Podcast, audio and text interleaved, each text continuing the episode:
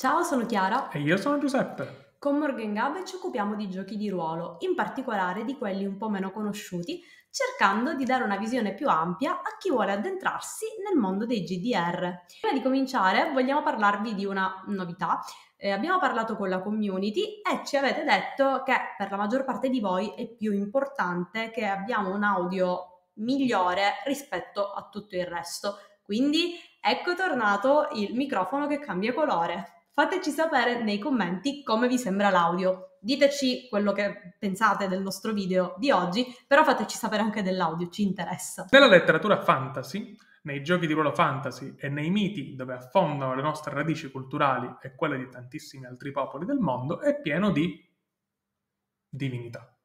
Vorrei tipo... divinità. È pieno di divinità dei che chiedono cose, dei che premiano persone, dei che puniscono altre persone, a volte quelle che hanno premiato. Dei che puniscono via. altri dei. Sì, eh, decisamente. Dei che vengono uccisi perché dopo un po' cioè, a uno gli salta la testa. Maledetti dei. O che nascono e così via. Praticamente è impossibile trattare il fantastico senza trovarsi legati a doppio filo alla necessità di chiedersi ma questi tizi di cui sto raccontando la storia, in che cosa credono?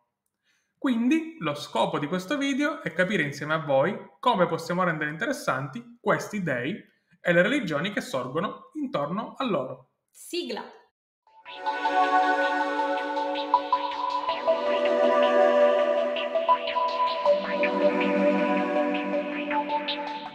La prima cosa che dobbiamo chiederci è ma questi dei ci sono e se ci sono chi sono e se chi sono perché sono? No, la prima cosa che dobbiamo, dovevo dirlo per forza. Sì, sì, ci sta. La prima cosa che dobbiamo chiederci è questi dei esistono perché anche in un mondo senza certezze del divino potrebbe esistere lo stesso la religione, per esempio il nostro mondo.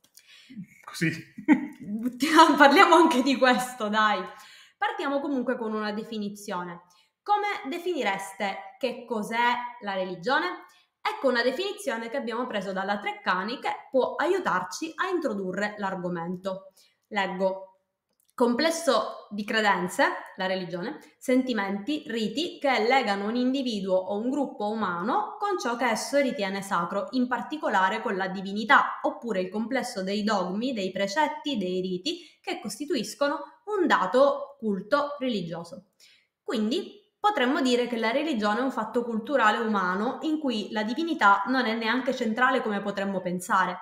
Nel nostro mondo noi non parliamo con gli dei, almeno a dire di farlo sono poche persone, e fortunatamente gli dei non ci rispondono e al massimo attendono al varco di giudicarci quando non saremo più in questo mondo.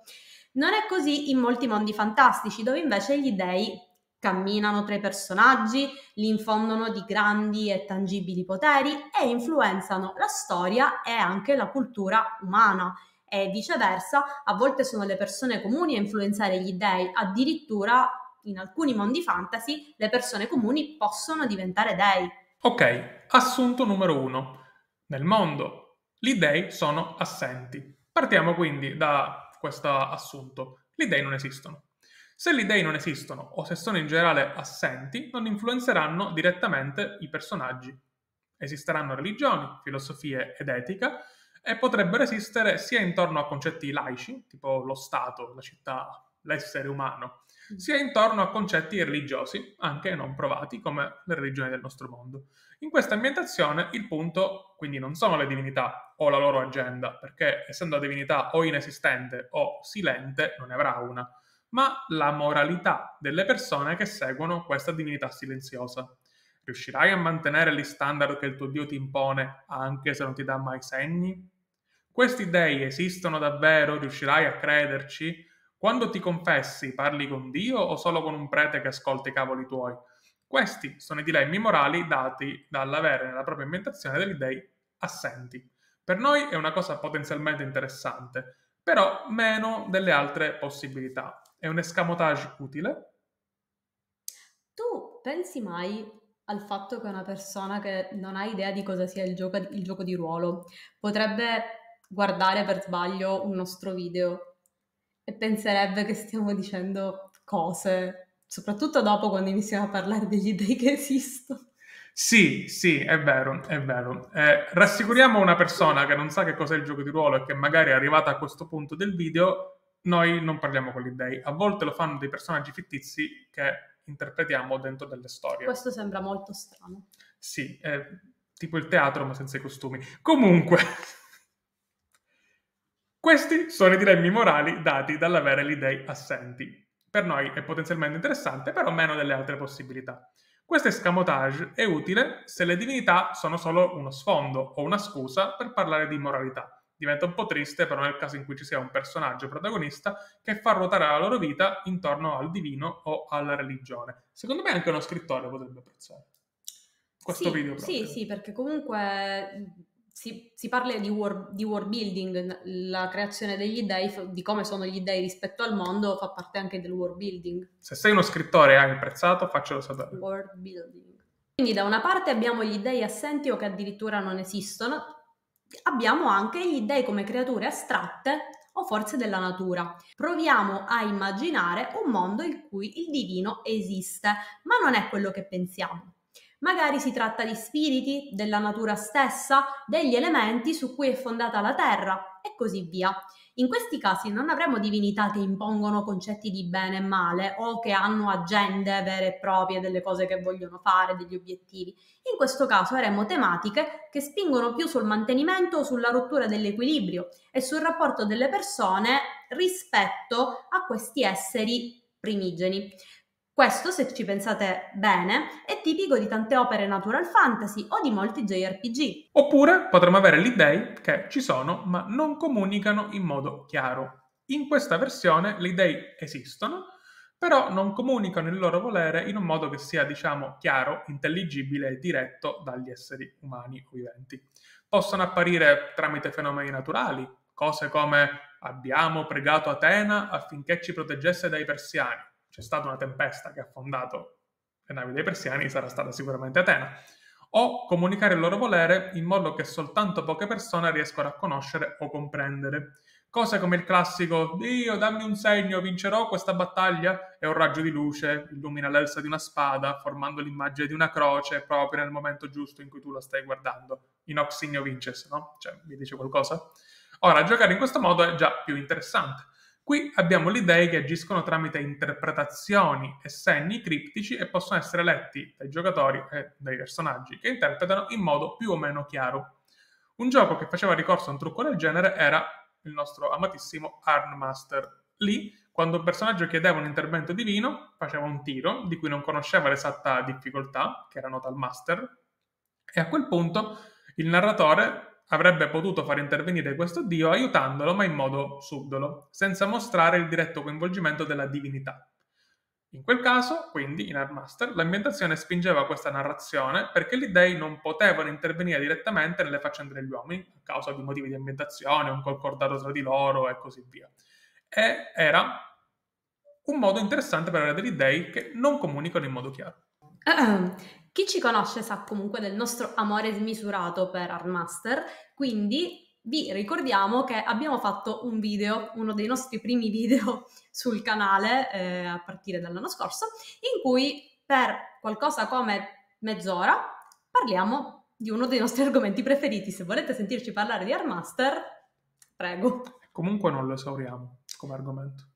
No, non ne abbiamo parlato per pochissimo. Io credo che potrei parlare davvero per ore di questo gioco. Sì, anche Ma comunque, la terza possibilità eh, è che gli dei siano alieni. Avete capito bene, non stiamo parlando dei grigi, di quelli che ci guardano e così via, parliamo di dei come alieni. Però ci guardano. Come ci, ci, ci guardano, ma magari non sono quelli là. Questa è una possibile evoluzione degli dei che non comunicano in modo chiaro.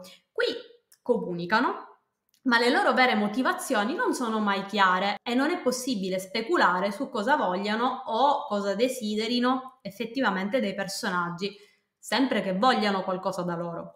Un esempio sono i Dark Powers di Scoop, The Sword, The Crown and The Unspeakable Power, che sono chiaramente questi dei creature non umane con poteri simili a quelli divini, ma con motivazioni caotiche e inconcepibili per un essere umano che le guarda dall'esterno. A proposito, trovate anche una giocata di Scoop, cioè stiamo per cominciarla e quindi la troverete presto sul canale. In questo momento troverete la giocata zero, in cui noi e le altre bellissime persone che giocheranno l'avventura di Scoop, che si chiama Canta mio diva, eh, facciamo world building appunto e creiamo il mondo insieme. Abbiamo creato pure la religione di questo mondo, quindi capita perfettamente. E poi abbiamo l'ultima delle possibili versioni in cui gli dei possono essere inseriti all'interno di un'ambientazione, secondo noi. Gli dei sono persone come noi. Abbiamo utilizzato tantissimo questa possibilità e ci piace molto. Se ci pensate, comunque anche la definizione standard di come si comportano le divinità in moltissimi eh, giochi o ambientazioni famose, mm, nei Forgotten Realms, in Dragonlance e in tantissimi altri luoghi. Gli dei qui esistono e hanno grandi poteri, su questo non ci piove. Hanno motivazioni e agende che sono chiare e che non sono dissimili da quelli di una persona comune, la lotta tra Shar e Seliul, per dire. E vogliono essere riconosciuti, portare avanti le loro creazioni, dominare il mondo come Vecna e tutte quelle cose che possono venire in mente a un dio parlano con i loro seguaci e li utilizzano direttamente nelle eterne lotte contro i propri simili. Questo modo di vedere gli dei si sposa molto bene con l'high fantasy come genere, quello proprio più classico, e forse il solo lato negativo che può avere è quello di smitizzare certe divinità rendendole alla stregua di persone potenti con volontà in realtà molto umane. Zeus. Troviamo una versione molto fluida e interessante degli dei persone come noi in giochi della White Wolf come Demon the Fallen o RuneQuest. In entrambi i giochi... Anche... Che non è della White Wolf, però abbiamo scritto male Cioè no, no, RuneQuest non è della White Wolf. In entrambi i giochi, anche se in modi diversi, abbiamo le creature sovrannaturali che nel primo caso sono proprio i PG. E queste creature sovrannaturali devono intessere relazioni con gli esseri umani intessere relazioni, nel senso che devono loro rovinare la vita, perché di solito nei giochi White Wolf è così. Mm, comunque devono intessere relazioni per ottenere potere e creano con loro una relazione di codipendenza. Va bene. L'abbiamo detto. Sì, questi sono i metodi che abbiamo provato comunque e che conosciamo per rendere la divinità nei giochi di ruolo, ma ci piacerebbe sapere qual è il vostro preferito e se voi usate altri metodi. Ah, e poi la domanda principale, qual è la vostra divinità preferita nelle ambientazioni che giocate di solito? Fatecelo sapere nei commenti. Speriamo Noi... che non vinca Pelor. Sicuramente vincerà Pelor, cioè per forza, anche perché pure nel titolo. Speriamo che il video vi sia piaciuto, vi lasciamo con un grande abbraccio Ricordate che se volete seguirci potete cliccare sulla campanella e attivare le notifiche per sapere quando esce un nuovo video. Siamo anche su Instagram, Tio Ninjato, e su Telegram nella nostra vivacissima chat. Trovate tutti i link nel box qui sotto. L'audio del video sarà disponibile anche in podcast e nel box trovate il link per andare su Spotify. E adesso largo i commenti. Grazie, alla prossima e... Boost Boodles! Quanti di voi sono a sud di Melvin? Thank you.